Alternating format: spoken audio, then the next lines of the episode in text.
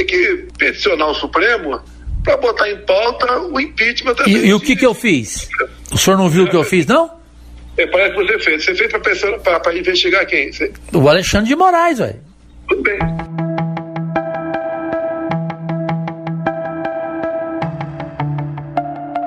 Este é um trecho do áudio publicado pelo senador Jorge Cajuru na sua conversa com o presidente Jair Bolsonaro sobre a CPI da Covid.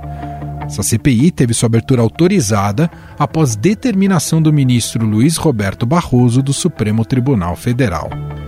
Cajuru, junto com o senador Alessandro Vieira, foi o responsável pela ação no STF para que o presidente do Senado, Rodrigo Pacheco, autorizasse a implantação da comissão não tem nenhum motivo que impeça de haver, uma vez por dia, a sessão no Senado, terça, quarta e quinta, via remota, e uma vez por semana, uma sessão da CPI. O requerimento da criação da CPI da Covid tem 32 assinaturas, cinco a mais do que o mínimo necessário.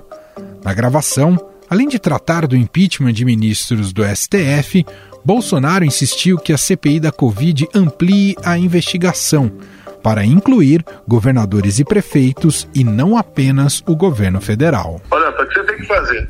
Uhum. Tem que mudar o objetivo da CPI, tem que se amplar. Se não mudar, a CPI vai simplesmente ouvir o Pazuello, tá? Claro. ouvir gente nossa, claro para fazer um relatório sacana. Não, aí não, aí não, aí, aí isso, aí, isso aí eu não faço nunca pela minha mãe. Limonada, por enquanto, uhum. é o limão que está aí, tá ser uma limonada. Uhum. O presidente do Senado, Rodrigo Pacheco, informou que vai consultar a área jurídica da casa para estudar a possibilidade de incluir governos estaduais e municipais na CPI. O presidente Jair Bolsonaro reclamou da divulgação do telefonema pelo senador Jorge Cajuru. Segundo o presidente, seria necessária autorização judicial para a gravação do diálogo ter sido feita pelo parlamentar, o que não é verdade, uma vez que não há proibição na lei nos casos em que a divulgação é feita por um dos participantes. Fui gravado uma conversa telefônica, tá certo? Olha que ponto chegamos no Brasil aqui, gravado. A gravação só com autorização judicial, para gravar o presidente, divulgar e outra, só para controle. Falei mais coisa naquela conversa, tem, pode divulgar tudo da minha parte, tá? No entanto, a coluna do Estadão mostrou que Bolsonaro foi avisado por Cajuru com 20 minutos de antecedência que o áudio seria publicado nas redes sociais. Segundo o senador, Bolsonaro não tentou impedir a divulgação. Por causa dessa reação, Cajuru divulgou, na Rádio Bandeirantes, em São Paulo, um novo trecho em que o presidente faz ameaças ao senador Randolph Rodrigues. Se ela for revanchista, eu faço questão de não participar dela. Não, mas, mas você não participa, der a canalhada lá do Randolph Rodrigues vai participar. E vai começar a encher o saco. Daí, vou ter que ser na porrada com bosta desse.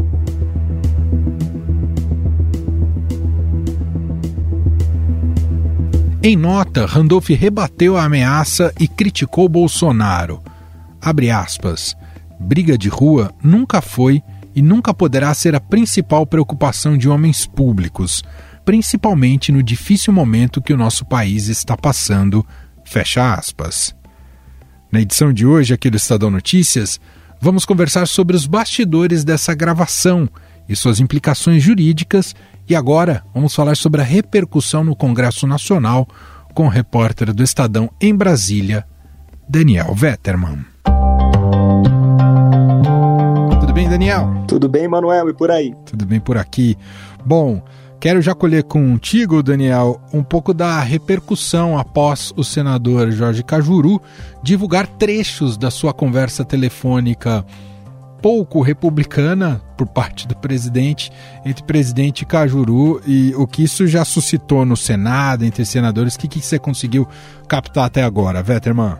Bom, tem duas repercussões, Emanuel. Primeiro, a oposição considerou essa ligação, que na verdade partiu do próprio senador para o presidente da República, mas a fala do Bolsonaro para o Cajuru foi interpretada como uma interferência indevida do presidente da República, chefe do Executivo Federal, no poder legislativo que é o responsável por investigar os atos e omissões do governo federal na crise e agora vai ter aí, né, deve ter uma comissão parlamentar de inquérito para isso. Mas o presidente do Senado, Rodrigo Pacheco, os aliados mais próximos, a cúpula do Senado, digamos assim, é, tentou isolar essa conduta, não está classificando esse comentário ou esses comentários como uma interferência, mas eles estão tentando isolar essa declaração para dizer que é sim um comentário indevido nesse momento, mas que é uma atitude isolada do presidente da República com o senador. Essa é a tentativa. Agora, Emanuel, que a gente deve observar é que o que está por trás dessa, dessa tentativa do presidente da República de interferir na, no processo de CPI do Senado. E a leitura atualmente no Senado é que o presidente está tentando enterrar a CPI. A CPI da Covid-19, depois de o Supremo Tribunal Federal, o ministro Luiz Roberto Barroso obrigar o Senado a instalar a comissão, ela colocou o presidente da República no foco da investigação, colocou o presidente da República aí na berlinda, digamos assim. Né? E o Bolsonaro, na leitura aí de vários senadores nos bastidores, está tentando enterrar essa CPI por meio de dois caminhos principais assim. Primeiro, incentivar a abertura de processos de impeachment contra ministros do Supremo no Senado.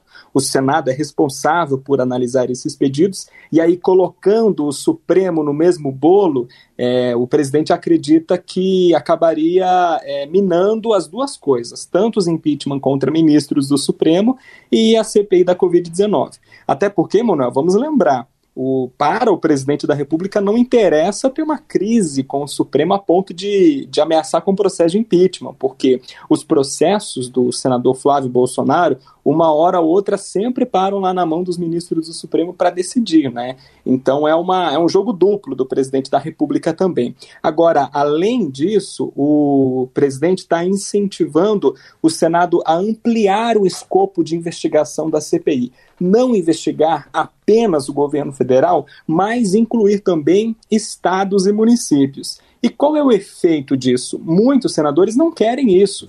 A gente tem ali um Senado que é bastante ligado a governadores, né? Senado com ex-governadores ou com aliados muito próximos aos governadores atuais. É, e até essa questão da ampliação do escopo tem também um dilema jurídico. Isso pode gerar nulidade para o pro processo. Ô, ô Vetterman, e me fala mais uma coisa: como é que estão também as articulações? Porque além dessa pressão para enterrar a CPI, caso ela de fato tenha que ser instalada e seja instalado, claro que o governo quer ter uma condição favorável ali para o uh, para o percurso dela. Como é que estão as articulações entre base e oposição em relação à formatação aí da, da comissão? Lembrando, Emanuel, que são 11 titulares e 7 suplentes, com base no requerimento que foi protocolado. Está se discutindo ampliar esse número de suplentes para oito. É, o governo ele tem maioria hoje no Senado, ou pelo menos não tem uma oposição tão ferrenha. Então, o governo está agindo para ter maioria na comissão, para garantir que a composição dessa CPI não seja para fritar o Bolsonaro toda a reunião, todo dia. Né? É, o cálculo hoje, com base na divisão das bancadas, na divisão dos blocos partidários, é que a oposição vai ter dois titulares apenas, no máximo três, entre os onze. Então, o governo conseguiria é, articular ali com os líderes dos maiores partidos a indicação de senadores que não sejam tão críticos assim ao presidente da República ou que não queiram colocar o Jair Bolsonaro no foco dessa CPI. A articulação, se a comissão chegar a ser instalada, após essa instalação, é que essa composição não seja ferrenha, mas seja mais amigável ao Palácio do Planalto. A gente vai ter também a escolha de quem será o presidente ou a presidente da CPI e de com quem vai ficar a relatoria.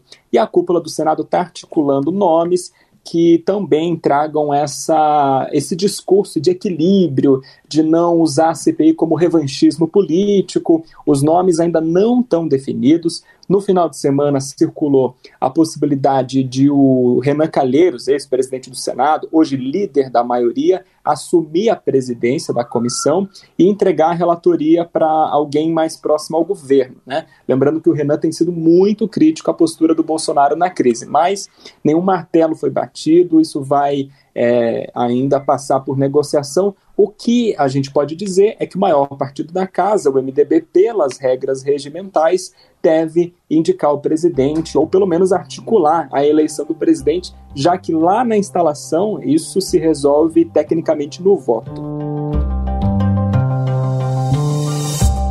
Bom, na paralela, a gente precisa acompanhar o que, que o Supremo também vai decidir em relação a essa CPI. CPI poderemos ter novidades. Mas, para além disso, em termos de cronograma, o que, que você já tem para a gente, Vetterman, com relação a esse processo? Bom, nesta terça-feira, o presidente Rodrigo Pacheco vai ler o requerimento, deve ler o requerimento de instalação da CPI. Nesse momento, vai começar o prazo para que os líderes partidários indiquem os senadores que vão compor essa comissão. Ainda não está estipulado qual é o prazo que eles vão ter. Uns falam em 10 dias, outros falam em 30 dias, enfim, vão ter um prazo para indicar.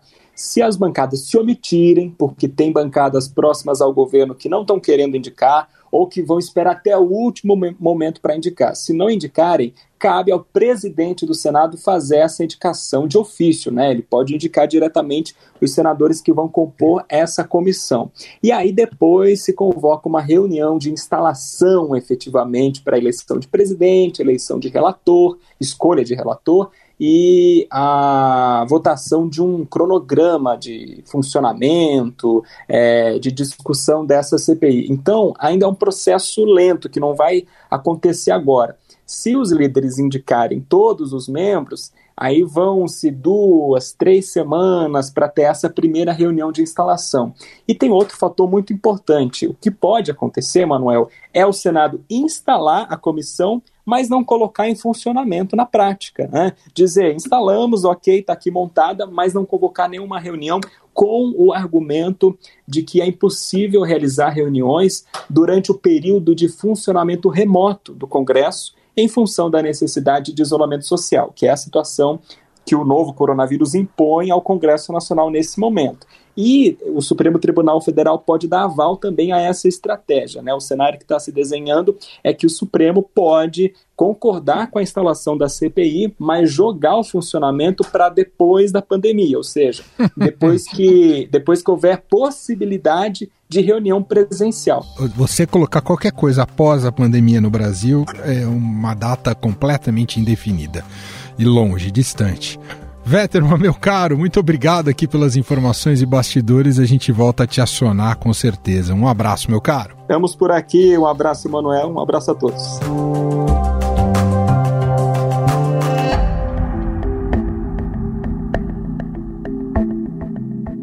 Desde que o ministro do Supremo Tribunal Federal, Luiz Roberto Barroso, determinou que o presidente do Senado, Rodrigo Pacheco, instalasse a CPI, Jair Bolsonaro passou a cobrar a abertura de outra comissão, a que investiga ministros do STF. Tem processo de impeachment contra ministro do Supremo Tribunal Federal. Tem ou não tem? tem. Eu, quero, eu quero saber se o Barroso vai ter coragem moral de mandar instalar essa CPI, essa, esse processo de impeachment também. Pelo que me parece, falta coragem moral para o Barroso e sobra ativismo judicial. A CPI da Covid encontra resistência do presidente do Senado, Rodrigo Pacheco, por considerar o momento inapropriado para esta investigação. A CPI poderá sim ser um papel de antecipação de discussão político-eleitoral de 2022, de palanque político, que é absolutamente inapropriado para esse momento da nação.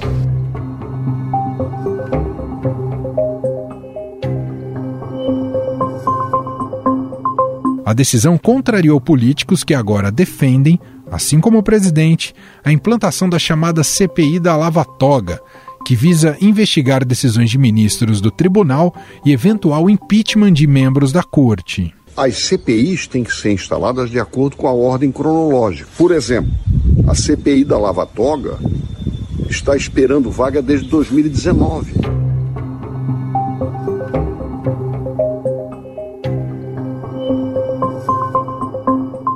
Este é o senador Espiridião Amin, um dos entusiastas da CPI contra ministros do STF.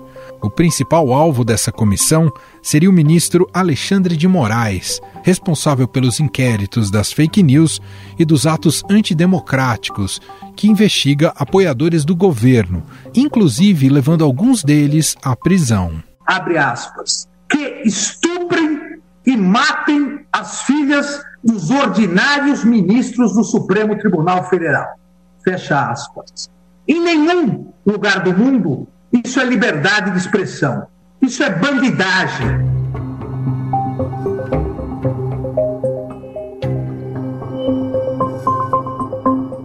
Ontem, o ministro Nunes Marques foi sorteado relator do mandado de segurança protocolado pelo senador Jorge Cajuru, que quer agilizar a análise do pedido de impeachment de Alexandre de Moraes.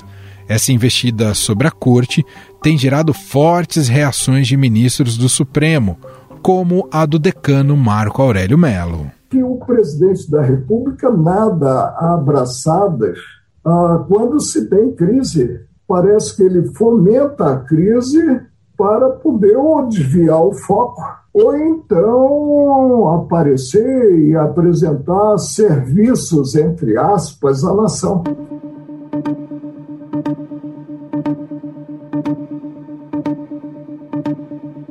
Após a divulgação do áudio, duas perguntas pairam no ar. Existem motivos para a abertura de um processo de impeachment de ministros do Supremo?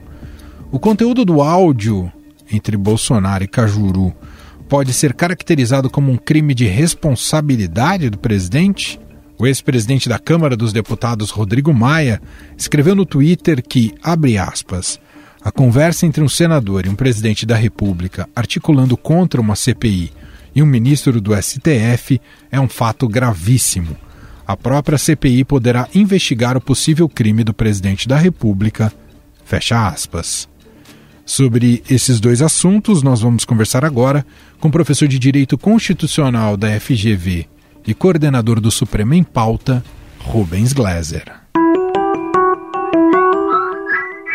Olá, professor, tudo bem com você? Obrigado por atender ao programa mais uma vez. Olá, Manuel, um grande prazer falar com você novamente. Um abraço a todos os ouvintes do podcast. Bom, estamos acompanhando mais uma crise entre executivo, legislativo e judiciário, envolvem os três poderes. Primeiro, sobre a pressão em si, professor. Um presidente pressionar dessa tal maneira um senador. Há algum crime aí, algo que possa complicar o Bolsonaro no futuro? Olha, o que você tem é, na lei de impeachment é que uma das condutas de crime de responsabilidade é você, é o presidente realizar ameaças sobre juízes para que eles não tomem as decisões que eles devem tomar.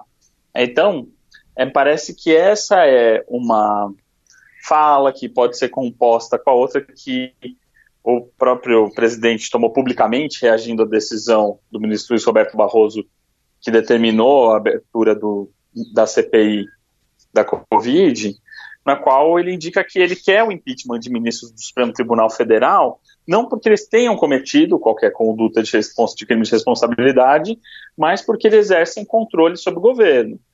É, e essa ameaça pública, essa forma de constrangimento pública e privada, é, seria fácil de ser caracterizada aí como mais um crime de responsabilidade. Mas a gente sabe que o crime de responsabilidade segue a lógica uh, do contexto da temperatura política e não jurídica, né? Bom, não é a primeira vez que há uma pressão da classe política ou de governos para que haja um impeachment de um ministro do Supremo Tribunal Federal.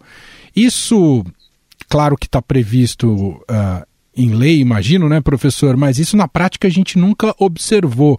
Por que é tão difícil mesmo empichar um ministro do Supremo e o que é necessário para que esse tipo de processo ocorra? E como é que ele é, professor? Bom, Ana, eu acho que, em primeiro lugar, é, é importante distinguir esse, esse uso é, corriqueiro da política de protocolar pedidos de impeachment.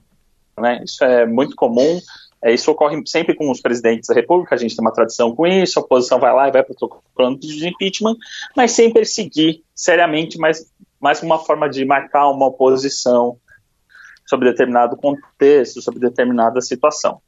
É, acho que existe aí um outro movimento que é perseguir seriamente o processo de impeachment quando você acha que não tem motivo, né? E aí você teria aí um déficit de legitimidade grande nesses processos. O processo de impeachment de ministro do Supremo Tribunal Federal tem um rito razoavelmente diferente do presidente da República. Enquanto no presidente da República você tem toda uma mecânica que envolve a Câmara dos Deputados e o Senado Federal, o processo de impeachment de ministros do Supremo corre todo no Senado. Então ele seria uma única instância. E isso torna mais opaco o processo de uma forma geral, mas também torna mais simples na medida em que você só precisa ter, digamos, um grupo de agentes convencido, ao invés de estar convencido nas duas casas legislativas. É um processo bastante traumático, né? Ele muitas pessoas nem sabiam dessas possibilidades até poucos anos atrás, mas a verdade é que sempre teve, teve nós tínhamos poucos pedidos, raros pedidos de impeachment de ministros do Supremo Tribunal Federal até 2015. A partir dali, é, eles começaram a ser, a crescer em ordem exponencial e estão sendo ainda instrumentos de pressão próprios desse nosso contexto, é, de institucionalidade frágil, de polarização é, política, na qual o pedido de impeachment serve até para pressionar votos. Bom, a gente só está nessa situação e nessa crise por conta da decisão do ministro Luiz Roberto Barroso de impor ao Senado, é, e claro que ele foi provocado para isso, em decisão monocrática, a CPI da Covid. Até para a gente esclarecer, professor, há algo de equivocado ou de exagerado na decisão do Barroso? Eu, que acompanho de perto o Supremo, eu frequentemente sou chamado a analisar as decisões e, e tenho que normalmente dizer que a jurisprudência é ambígua, ou que o ministro cometeu algum excesso, ou não respeitou alguma formalidade. Mas é engraçado que essa retaliação do presidente da República está se dando sobre uma decisão que, do ponto de vista jurídico, é a mais tranquila dos últimos anos. O Supremo Tribunal Federal tem uma longa lista, uma longa tradição de precedentes sobre comissão parlamentar de inquérito, na qual eles tratam essas CPIs como direitos de minoria, no qual nem a maioria dos deputados e nem o representante da maioria, que é o presidente da Câmara dos Deputados, ou no Senado Federal, como é o caso, pode obstruir o exercício da CPI. E tem várias cláusulas disso. Então, é, tem os requisitos constitucionais, tem um terço dos senadores querendo implementar a CPI, tem vaga para a CPI, foram previstas as despesas, tem fato certo, tempo determinado, obrigação do presidente ser tranquilo. A gente teve uma série de decisões dessa afetando o governo Lula, governo Dilma. É, é uma jurisprudência muito consolidada e é isso que autoriza decisões monocráticas, quando é meio irrelevante levar para o plenário porque você tem uma decisão profundamente consolidada. Essa é a decisão mais tecnicamente robusta aí que o Supremo tomou nos últimos anos, não tem grau de controvérsia. Então é curioso que justamente sobre ela é que esteja recaindo essa retaliação. Mas eu gostaria só de pontuar uma coisa, Manuel, que, claro. que o que a gente pode esperar durante essas semanas, acho que está acontecendo uma coisa muito uh, sutil aí, que é o próprio presidente do Senado e outros atores estão jogando para o STF o custo político de cumprir a Constituição e seguir sua própria jurisprudência nesse caso. Então, me parece que é evidente que o presidente do Senado sabia que ele tinha a obrigação de abrir a CPI e que, se questionado, é, a decisão do STF seria justamente essa que o ministro Barroso colocou. No entanto, para ele, politicamente, é muito mais confortável deixar o STF arcar com esse custo do que ele se indispor, digamos, com Bolsonaro e a sua base eleitoral. E existe também, então, acho que um processo agora do presidente da República de querer forçar situações de irregularidade para que o STF tenha que ficar exercendo controle e sendo chamado, né, e sendo tratado como inimigo do presidente. Então, por exemplo, tem, tem precedente, já tem decisões firmes do STF que a maioria, os outros parlamentares, não podem chegar numa CPI que foi criada pela minoria, pela oposição, e aumentar o escopo dela. Né, no caso, tentaram fazer isso com a Petrobras, CPI da Petrobras, acho que em 2014, governo Dilma em que a oposição queria investigar a causa da Petrobras, envolvendo Lava Jato, e por aí vai, e a situação, o governo, na época, o PT queria aumentar o escopo, falar que era contra a corrupção em geral, para diluir a força dessas investigações. o Supremo não deixou. Tem decisões da ministra Rosa Weber, da ministra Carmen Lúcia nesse sentido. Então já dá para saber que essa ideia de você pegar essa CPI criada para investigar o governo federal e querer embutir nela artificialmente é, investigação de governadores e prefeitos, sendo que não foi esse o pedido da minoria, é nulidade. Então é uhum. é forçar a mão para fazer o Supremo interferir e dizer que é uma outra intervenção no outro poder, que é perseguição ao presidente. Então acho que nós vamos assistir um pouco essas irregularidades propositais para desgastar o Supremo Tribunal Federal.